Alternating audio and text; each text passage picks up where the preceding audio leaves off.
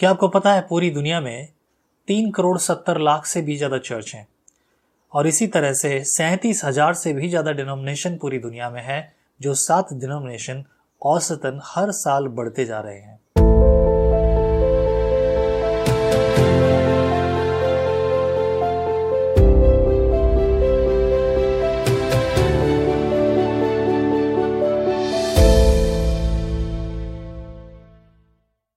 क्या आपको पता है पूरी दुनिया में 3,70,00,000 से भी ज़्यादा चर्च हैं और इसी तरह से 37,000 से भी ज़्यादा डिनोमिनेशन पूरी दुनिया में है, जो 7 डिनोमिनेशन औसतन हर साल बढ़ते जा रहे हैं। और छोटे बड़े डॉक्ट्रिनल डिफरेंस के साथ हर एक डिनोमिनेशन चर्च यही दावा करता है केवल उसी के सदस्य स्वर्ग जाएंगे। पर क्या वाकई में ये सच है? इससे पहले कि मैं इसके बारे में और बातचीत करूं, पहले मैं चाहता हूं कि आपको ये बताऊं कि स्वर्ग कौन जाएगा। मैं चाहता हूं कि आप ये जानें कि डिनोमिनेशन का अर्थ क्या है। डिनोमिनेशन का डेफिनेशन कुछ इस तरह से है: a recognise autonomous branch of the church. वो किसी भी रूप में और कितने भी बड़े साइज में हो सकता है।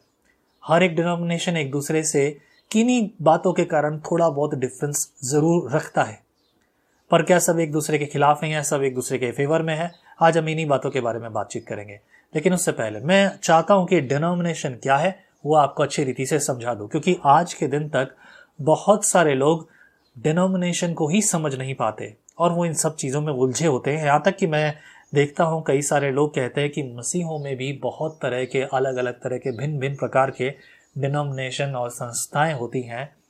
वेल, मैं अगर इसके बारे में कुछ और बात कहूँ तो शायद एक नई बहस छिड़ जाएगी। मैं चाहता हूँ कि आप डिनोमिनेशन को अच्छी रीति से समझ लें। उदाहरण के लिए मेरे हाथ में कुछ नोट्स हैं और मेरे पास यहाँ पर कई सारे नोट हैं। इसमें 500 रुपये का एक नोट है, 200 रुपये का एक नोट है, 100 रुपये का एक नोट है, 50 रुपये का एक नोट है, 20 रुपये का एक नोट है और 10 रुपये का एक नोट है। अगर हम बात करें तो कुछ इस तरह से समझिए: 10 का नोट अपने आप में एक डिनोमिनेशन है। इसमें 20 का नोट शामिल नहीं हो सकता, इसमें 5 का नोट शामिल नहीं हो सकता। 10 का सिक्का जरूर इसमें शामिल हो सकता है, परंतु किसी और प्रकार का नोट या सिक्का इसमें शामिल नहीं हो सकता। इसके बाद मेरे पास है 20 का नोट। ये जो 20 का नोट है, ये 20 का नोट भी एक डिनोमिनेशन है। अगर मैं बात करूँ इसमें 10 का या 50 का नोट शामिल हो जाए, आई एम सॉरी, ये इसमें शामिल नहीं हो सकता। ये 20 का डिनोमिनेशन है। मैं आपको पूरी तरह से जानकारी देने की कोशिश करूँगा, आप कोशिश कीजिएगा समझिए इस चीज़ को। इसके बाद 50 का नोट। ये 50 का नोट भी एक डिनोमिनेशन है। 50 के जितने भी नोट हैं वो सभी 50 के डिनोमिनेशन में आते हैं। और उसके बाद बात करूँ 100 रुपये का नोट, यानी कि 100 नंबर का या 100वां डिनोमिनेशन, 100वां कहना गलत होगा, 100 रुपये का नोट। ये 100 रुपये का नोट एक अलग डिनोमिनेशन है। इसी तरह से 200 रुपये का नोट अलग डिनोमिनेशन है।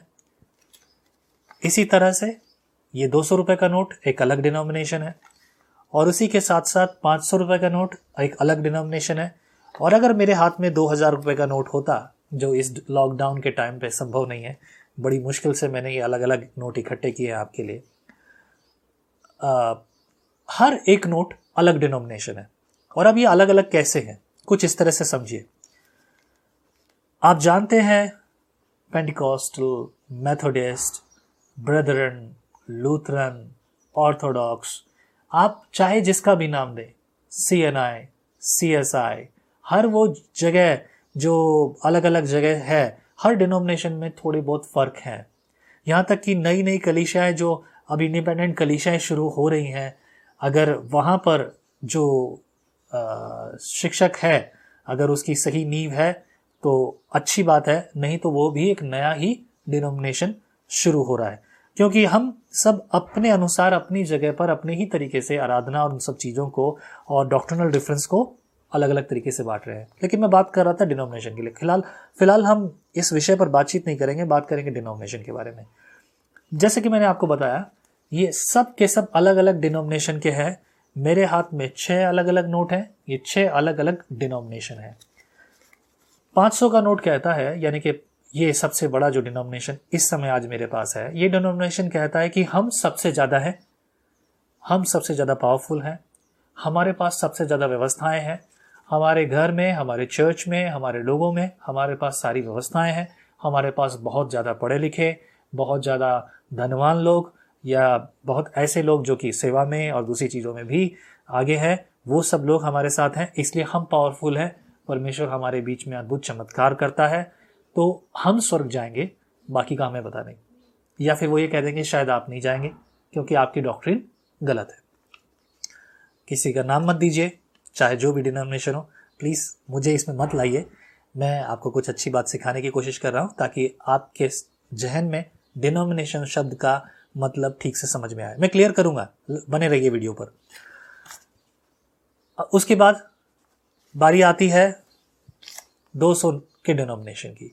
ये जो 200 का जो नोट है, ये कहता है हम भी किसी से कम नहीं हैं, उनकी संख्या थोड़ी ज़्यादा होगी, उनके पास थोड़ा ज़्यादा बेहतर चीज़ें होंगी, उनके पास शायद कोई और व्यवस्थाएं होंगी, लेकिन परमेश्वर हमारी सुनता है। हमारे यहाँ चंगाई की, हमारे यहाँ अद्भुत कामों की, हमारे यहाँ परमेश्वर ऐसी ऐसी चमत्कार के कार्यों को कर रहा है, इसीलिए हम स्वर्ग जाएंगे, हम इस तरह के लोग हैं।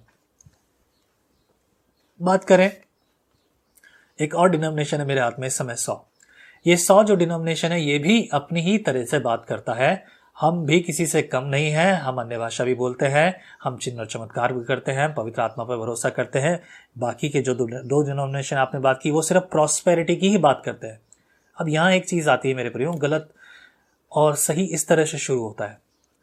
देखिए, सोचिए, अगर आपके पास एक व्यक्ति सुसमाचार सुनने के लिए आता है और वो वाकई में सीखना चाहता है, तो आप उस एक व्यक्ति के अनुसार उसे संदेश बांटते हैं, उसे सिखाते हैं, उसे बढ़ाते हैं और प्रभु में चेला बनने के लिए मजबूत करते हैं। पर अब अगर यही बात 1 से 10 व्यक्ति हो जाए और 10 व्यक्तियों को अगर आपको संदेश सुनाना हो, तो आप किस तरह से सुनाएंगे कि परमेश्वर आपसे प्रेम करता है, परमेश्वर ने आपको चुना है, आत्मिक आशीषें भी हैं, लेकिन आप सब चेले हैं।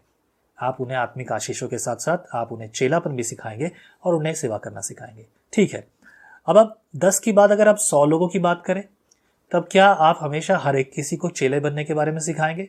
नहीं, अब आप सिखाएंगे उन्हें सुसमाचार के बारे में कि आप सुसमाचार सुनाइए और आप इस तरह से सेवा कीजिए। जो परमेश्वर ने आपके जीवन में काम किया, वही काम की चर्चा दूसरों के साथ कीजिए। परमेश्वर ने आपके जीवन में चंगाई की है, चंगाई की चर्चा कीजिए। परमेश्वर ने आपके जीवन में आर्थिक आशीष दी है, धन दौलत, आपका काम और बिजनेस अच्छा किया है, उसके बारे में चर्चा कीजिए, लोगों को गवाही दीजिए। 100 लोगों में आपका संदेश थोड़ा बदल गया। अब अगर हम बात करें ये 1000 लोगों में, क्या एक पासवान के लिए यह आसान है कि वो 1000 लोगों में खड़े होकर सिर्फ एक ही और गंभीर बात को सिखाए? अगर ऐसा होगा तो उनके पास एक अलग से समस्याएं और चिंताएं हैं। उन चिंताओं के साथ उन्हें अपने संदेश को उस तरह से तैयार करना है, कांग्रीगेशन के अनुसार तैयार करना है। और उस कांग्रीगेशन में सब तरह के लोग हैं। ये सारे लोग आज नहीं आए हैं, परंतु सारे लोग बहुत पहले से भी हैं, और इनमें बहुत सारे ऐसे लोग हैं जो आज शायद पहली बार आए हैं। उनका संदेश और संदेश सिर्फ चंगाई, आशीषें, प्रॉस्पेरिटी टाइप आपको नज़र आता है, और आप कहते हो कि वो लोग प्रॉस्पेरिटी सिखाते हैं। असल में ऐसा नहीं है। कि आपको बाइबल नहीं सिखाती कि तुम किसी पर दोष ना लगाओ? अगर तुमने दोष जिस पर लगाया, वैसे ही दोष तुम पर भी लगाया जाएगा। यही वो कारण है कि हम एक दूसरे पर दोष लगाते रहते हैं। अगर किसी के पास अच्छा म्यूज़िक सिस्टम है, तो वो ये कहता है, अरे इनके पास म्यूज़िक सिस्टम है तो क्या हमारी आराधना अच्छी नहीं है? अरे उनके पास है तो उन्हें बजाने दीजिए, और जिसके पास नहीं है कोई बात नहीं, आप जैसे परमेश्वर की आराधना कर सकते हैं कीजिए। मैं पेड़ों के नीचे भी आराधना करना जानता हूँ, और मैं बहुत बड़े 5 स्टार चर्चों में भी आराधना करना जानता हूँ।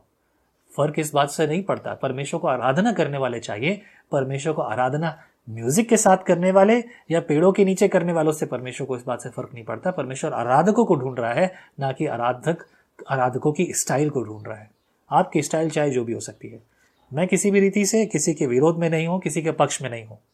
मैं सिर्फ वो बोलना चाहता हूँ जो पवित्र शास्त्र बोल रहा है। अगर मैं पवित्र शास्त्र से अगर बाहर बोलता हूँ, तो नीचे कमेंट में ज़रूर मुझे बोलिए, ताकि मैं अपने आप को सुधार सकूँ, क्योंकि हम सब एक दूसरे को सुधारने के लिए हैं। मैं आपके कमेंट्स का स्वागत करता हूँ। सो हम बात कर रहे थे तीसरा डिनोमिनेशन 100। ये डिनोमिनेशन बात करता है हम भी किसी से कम नहीं हैं, भले ही हमारे पास व्यवस्थाएं कम होंगी, लोग कम होंगे, लेकिन हम आत्मा से भरे हुए लोग हैं, हम अन्य भाषा बोलते हैं, इसीलिए हम स्वर्ग जाएंगे। बाकी सब लोग अन्य भाषा नहीं बोलते। मेरे प्रियो, अन्य भाषा मैं भी बोलता हूँ, परंतु इसका मतलब ये नहीं है। मैं ये कहता हूँ कि आप सबसे अधिक, कई गुना अधिक अन्य भाषा में मैं बोलता हूँ। आप में से शायद मेरे बराबर कोई और बोलने वाला नहीं है। यदि है तो प्रभु आपको और बहुतायत से इस्तेमाल करे। प्रभु हम सबको सिखा रहा है। प्लीज़ मेरे साथ बनिए, संदेश को सुनिए, जो कि आपको सही बात को सीखने की और सिखाने में मदद करेगी, क्योंकि हम सबका उद्देश्य परमेश्वर के नाम को महिमा देना है। वेल, आगे आते हैं। एक और डिनोमिनेशन, अब ये औरों से छोटा है, इसके पास कम लोग हैं, ये सबकी सुनता है लेकिन ये अपने अनुसार चलता है। ये एक अलग तरह का डिनोमिनेशन है। सबके संदेश सुनता है, सबके साथ रहता है, सबकी बातें करता है, सबकी सभाओं में जाता है, लेकिन ये भी एक ऐसा डिनोमिनेशन है जो अच्छी व्यवस्थाओं को और अच्छे कामों को देख रहा है, लेकिन संगति भी कर रहा है, लेकिन ये कुछ अलग ही चीज़ों को लेकर चल रहा है, जो कि गलत तो नहीं है, परंतु शायद एक अलग तरह का डिनोमिनेशन शुरू हो गया है। यहाँ पर इसी तरह के लोग आ रहे हैं, कुछ इस तरह की बातें। एक और डिनोमिनेशन है जो कि ये 20, मान लीजिए ये 20 डिनोमिनेशन कुछ इस तरह का है जो बात करता है कि हम जो है पुराने स्टाइल में, या फिर वो कहें कि हम तो जो है जातियों के समूह के साथ बातचीत करेंगे। मैं अलग अलग जातियों का नाम जो भी वो लेते हैं, इन्हीं जातियों में सुसमाचार सुनाएंगे।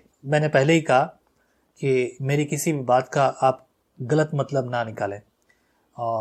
कुछ इस तरह से समझिए, कुछ लोग कहते हैं कि हम जो है एक जाति के पीछे जाएंगे, उन्हीं को सुसमाचार सुनाएंगे ताकि वहाँ पर परमेश्वर का वचन कार्य करे। प्रभु का वचन कहता है जाति जाति के लोगों को, और अब आप उसका मतलब ये निकालो किसी एक ही जाति के बारे में, तो मैं सोचता हूँ ऐसा कि ये भी एक तरह का डिनोमिनेशन है। फिर आपके उस समूह में कोई और दूसरी जाति का व्यक्ति, खासतौर से हमारे राजस्थान में ऐसा होता है, किसी और दूसरी तरह जाति का व्यक्ति अगर वहाँ जाएगा तो वो उसके बारे में थोड़ा हेजिटेट करेगा कि हम वहाँ कैसे जाएं। और ऐसे लोगों में फिर जातिवाद, चर्च में ही जातिवाद पैदा होने वाली बातें हो गई, जबकि परमेश्वर जातिवाद और इन सब चीज़ों के बारे में इनकी भर्त्सना करता है, इनका विरोध करता है। सो ये एक अलग तरह का डिनोमिनेशन हो गया। एक और डिनोमिनेशन है जो सबसे छोटा डिनोमिनेशन, मान लीजिए 10, यानी कि मैं इसे कहूँगा 10 लोगों की कलीसिया। और इसके बारे में कुछ और बातें भी हैं। व्यक्तिगत अगर आप जानना चाहते हैं तो मैं ज़रूर बताऊंगा छोटी कलीसियाओं के बारे में। हमारी कलीसिया भी बहुत छोटी है, बहुत ही थोड़े लोग हैं हमारे कलीसिया में भी। और ये जो है, ये भी कहता है कि तो क्या हुआ अगर हमारे पास बहुत सारे लोग नहीं हैं, तो परमेश्वर कहता है हे छोटे झुंड मत डर, मैं तेरे साथ हूँ, मैं किसी बात से नहीं डरता, हम अपने हिसाब से चलेंगे, हम अपनी आराधना अपने तरीके से करेंगे। परमेश्वर हमें तो प्रेम करता है, परमेश्वर हमारे साथ है, परमेश्वर हम पर अनुग्रह करता है, हम चाहे जो और जब चाहें उस तरह से आराधना करें। और वो कुछ चीज़ों को अपने तरीके से लेते हैं, अलग तरीके से करते हैं, और ये लगभग स्वाभाविक भी है, क्योंकि जैसा देश वैसा भेष। क्योंकि आप और हम रविवार को आराधना करते हैं, परंतु ऐसी बहुत सारी जगह है जहाँ पर शुक्रवार को आराधना होती है। ऑल गुड, मैं इनके विरोध में नहीं हूँ, मैं आपको एक अलग डिनोमिनेशन का व्यूज़ बता रहा हूँ, आपको समझने की कोशिश कीजिएगा।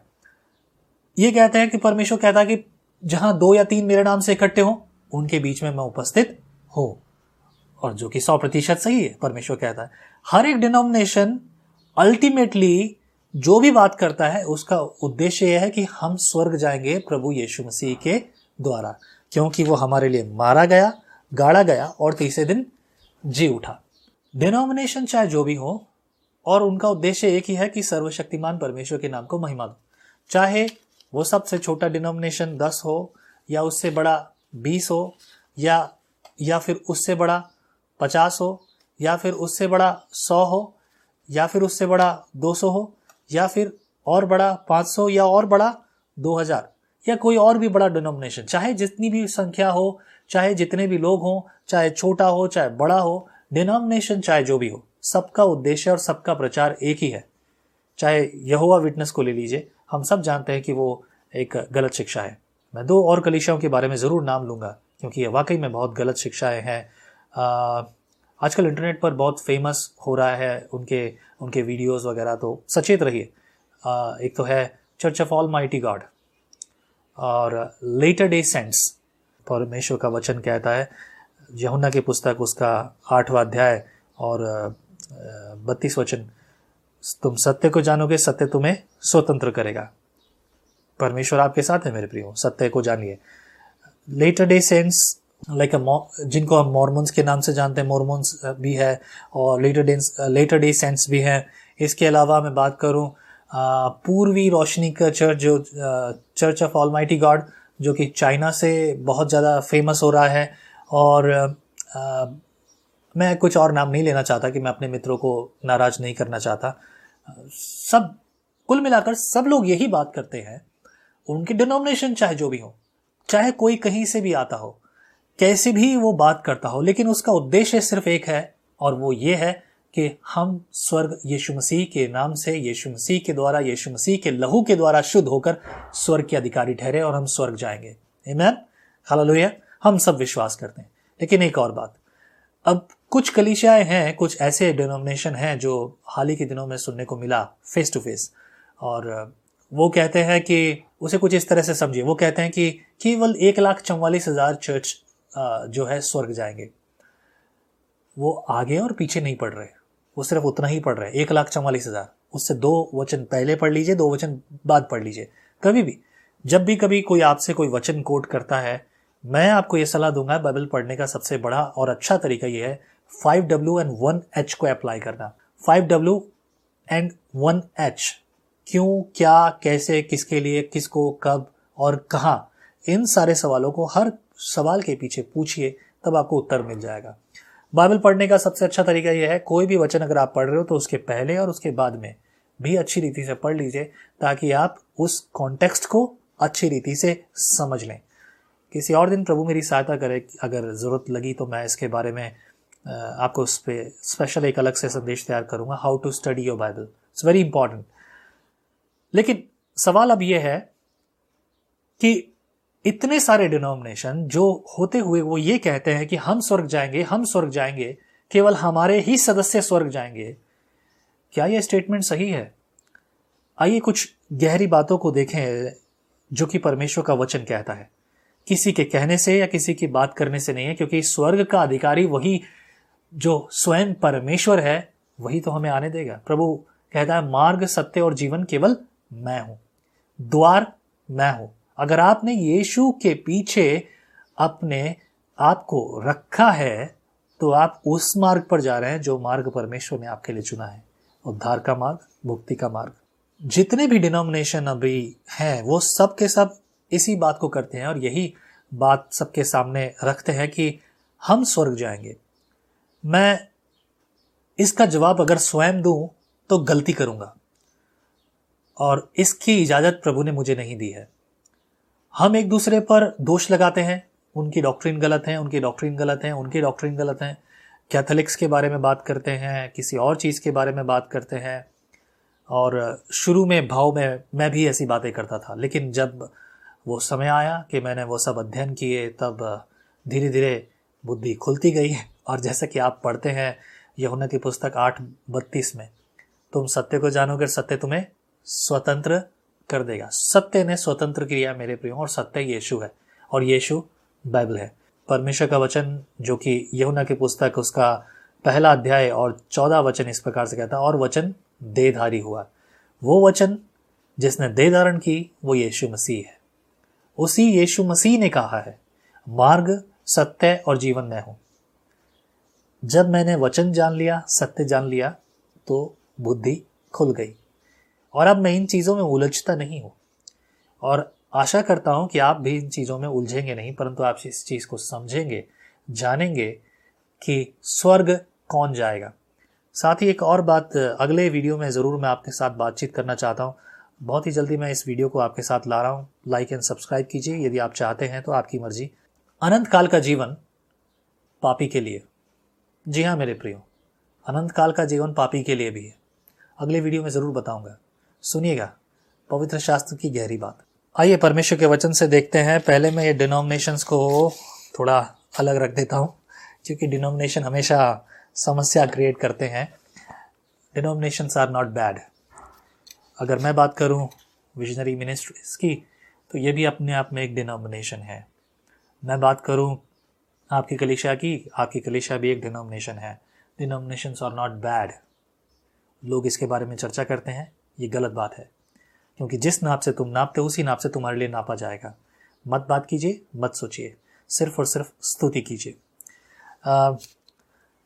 मेरे साथ निकालेगा अगर आपके पास इस समय पवित्र बाइबल है तो, नहीं तो सुनिए मेरे साथ। लिखा है यूहन्ना की पुस्तक उसके पहले अध्याय और 1 और 2 में, आदि में वचन था और वचन परमेश्वर था और वचन परमेश्वर के साथ था और यही परमेश्वर था।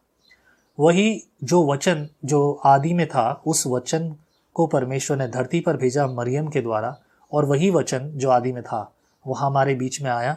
आगे सुनिए यूहन्ना 1:14 लिखा है, और वचन देहधारी हुआ और हमने उसकी ऐसी महिमा देखी जैसे कि पिता के इकलौते की महिमा।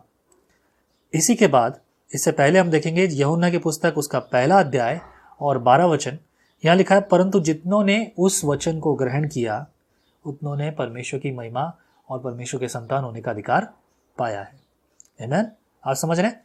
वही वचन जो आदि में था, जो परमेश्वर के साथ था, स्वयं परमेश्वर था, वो हमारे बीच में आया, हमारे बीच में वो देहधारी हुआ और हमने उसकी ऐसी महिमा देखी जैसे पिता के इकलौते की, क्योंकि जितनों ने उसे ग्रहण किया उन्होंने अनंत परमेश्वर के संतान होने का अनुग्रह पाया। आमीन। अब अगर आपने यीशु को ग्रहण किया है तो आप परमेश्वर के संतान हैं। मत कहिए कि मैं विश्वासी हूँ, क्योंकि पवित्र शास्त्र मत्ती की पुस्तक उसका 28वां अध्याय महान आज्ञा जो 18, 19, 20 अगर वहाँ पर आपने अच्छी रीति से पढ़ा है तो लिखा है कि जाओ और सारे जातियों के लोगों को, सारे जगत के लोगों को सुसमाचार सुनाओ, उन्हें चेला बनाओ। आपको परमेश्वर ने चेला बनाया है, क्योंकि जिसने आपको संदेश सुनाया वो भी चेला ही है, और जो आप किसी को सुना रहे हैं तो आप भी प्रभु के चेले हैं। आपको चेला बनना है, विश्वासी नहीं बनना है। आपसे पहले हम विश्वासियों की बात करते थे, परंतु आप चेलों की बात कर रहे हैं। आप चेले हैं प्रभु के। मैं भी यीशु का चेला हूँ, आप भी यीशु के चेले हैं। आमीन। लिखा है आदि में वचन था। ओके, चौथी बात, निकोदेमुस ने आकर यीशु से पूछा कि अनंत काल के लिए, स्वर्ग के जीवन को पाने के लिए मैं क्या करूँ? यीशु ने कहा,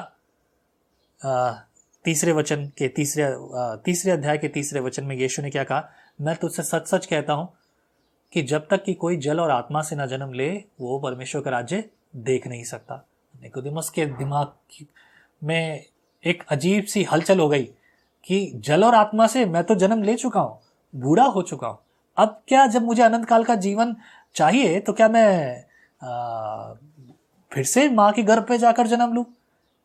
बात है अनंत काल की, स्वर्ग के जीवन की, परमेश्वर की उस महान अनुग्रह की जिसकी चर्चा यूहन्ना ने की, जिसकी चर्चा पूरी बाइबल में की गई कि परमेश्वर ने प्रेम करके जगत के उद्धार के लिए उद्धारकर्ता दिया, यीशु मसीह दिया। उस परमेश्वर के अनुग्रह के द्वारा जो आपके और मेरे लिए हुआ, आप और हम कहाँ हैं? क्या लोग आज भी इस बात पर उलझे हुए हैं और इस तरह की चर्चा करते हैं कि अगर मैं बात करूँ तो अनंत काल का जीवन, हम यहाँ सिर्फ यही सोचते हैं अनंत काल का जीवन सिर्फ पवित्र के लिए, अनंत काल का जीवन पापियों के लिए भी है। सुनिएगा अगले संदेश में, लेकिन उससे पहले आइए हम इस पर बात करें कि स्वर्ग, कौन सा डिनोमिनेशन या कौन सा चर्च स्वर्ग जाएगा? क्या आप स्वर्ग जाएंगे? सुन लीजिए बाइबल क्या कह रही है। निकोदेमुस ने आके पूछा, यीशु ने उत्तर दिया, जब तक कि कोई जल और आत्मा से ना जन्म ले। पर क्या इतना काफी है? आगे सुनिए यूहन्ना की पुस्तक, सिर्फ यूहन्ना की पुस्तक से बात करूंगा मैं, अभी और कोई पुस्तक नहीं खोल रहा हूं। ध्यान से सुनिए यूहन्ना की पुस्तक, यहाँ पर पूरा उत्तर है, उत्तर पूरा का पूरा उत्तर है। यूहन्ना की पुस्तक 3 अध्याय 16 वचन क्या कहता है? परमेश्वर ने जगत से ऐसा प्रेम किया कि उसने अपना इकलौता पुत्र दे दिया। मेरे प्रियो, मेरे लिए बड़ी मुश्किल होता है कि मैं यूहन्ना 3:16 अगर ना बोलूँ तो मेरा कोई संदेश कंप्लीट कभी होता ही नहीं। मुझे माफ़ कीजिए शायद अगर आपको ये बार बार सुनने को मिल रहा हो तो प्लीज़, क्योंकि मेरी शुरुआत इसी से है और मेरा अंत भी इसी में है। प्रभु आपसे किस तरह से बात करता है आपको पता है।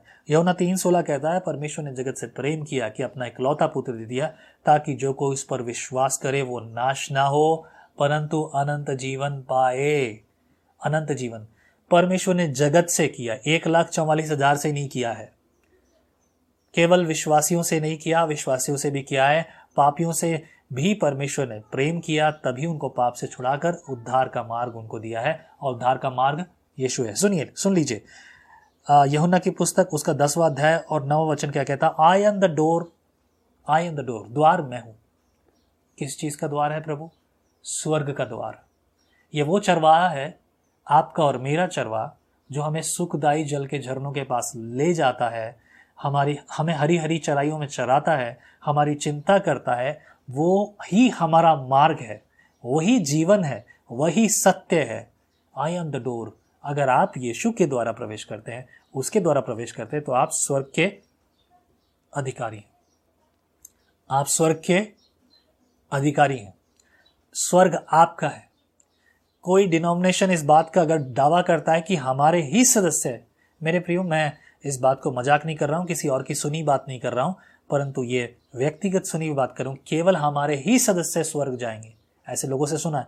केवल 1,44,000 ही स्वर्ग जाएंगे, ऐसा मैंने सुना है। लिखा है आई एम द डोर, मैं दरवाजा हूँ। अगर आप परमेश्वर की भेड़े हैं तो परमेश्वर ने आपको चुना है, क्योंकि परमेश्वर ने जगत से प्रेम किया है, किसी एक पर्टिकुलर डिनोमिनेशन से नहीं किया। परमेश्वर ने आपसे किया है, मुझसे किया है, हमारे परिवार से किया है, अफ्रीका में रहने वालों से किया है, भारत में रहने वालों से किया है। परमेश्वर पूरी दुनिया से प्रेम करता है, पूरी दुनिया में, चाहे कोई कहीं से भी हो। आज पूरी दुनिया चाइना के विरुद्ध में बात कर रही है, सच है, और शायद ये बड़ी गंभीर बात है। हम इस बात को भुला नहीं सकते, कभी भी हम इस बात को भुला नहीं सकते। वो दर्द, वो बातें, ऐसी ऐसी चीज़ें हम उसको कभी भुला नहीं सकते। लेकिन एक बात ज़रूर याद रखने की है, फिर भी परमेश्वर ने जगत से प्रेम किया, अपने पड़ोसी से प्रेम करने की हमें आज्ञा मिली है। Rather than talking something nonsense, जिस बात का शायद आपको कोई मतलब नहीं है, उसके बारे में बात करने से बेहतर है चुप हो जाइए, मत बोलिए। परमेश्वर न्याय करेगा, वो न्यायी परमेश्वर है, आप न्याय अपने हाथ में मत लीजिए। एक और देखें, यूहन्ना की पुस्तक, उसका 14वां अध्याय और 6वां वचन इस प्रकार से लिखा है, I am the way the truth the life. मैं ही मार्ग, सत्य और जीवन हूँ। यीशु मसीह मार्ग है। स्वर्ग का राज्य हर एक उसके लिए जो परमेश्वर पर विश्वास करता है। अगर कैथोलिक कहते हैं कि वो स्वर्ग जाएंगे, मैं कहूँगा हाँ, कैथोलिक स्वर्ग जाएंगे। अगर पेंटिकॉस्टल कहते हैं, यानी कि मेरे जैसे, हम स्वर्ग जाएंगे, हाँ डेफिनेटली हम स्वर्ग जाएंगे। लूथरन, बैप्टिस्ट, ब्रदरन, एवरीवन, कोई भी हो जो यीशु पर विश्वास करता है, जो परमेश्वर के वचन पर विश्वास करता है, वो स्वर्ग जाएंगे। वो आराधना स्तुति सर्वशक्तिमान परमेश्वर की कर रहे हैं। किसको स्वर्ग में जगह देनी है वो परमेश्वर का काम है, आपका और मेरा काम नहीं है। आपका और मेरा काम किसी की डॉक्ट्रिन्स पर उंगली उठाना नहीं है। परमेश्वर उसका न्याय करेगा। क्या परमेश्वर का वचन नहीं करता? क्या परमेश्वर का वचन नहीं कहता कि वे लोग जो व्यवस्था के अनुसार जीते हैं, उनका न्याय व्यवस्था के अनुसार ही होगा? इस बारे में ना सोचिए, प्रभु का दिन निकट है, बहुत ही जल्दी। प्रभु का दिन निकट है, बहुत ही जल्दी स्वर्ग से परमेश्वर का आगमन होगा और वो अपने लोगों को चुन लेगा, उठा लेगा और उनको उनके कामों के अनुसार, उनके व्यवहार के अनुसार, उनके जीवन के अनुसार उनको परमेश्वर न्याय के साथ उनका स्थान देगा।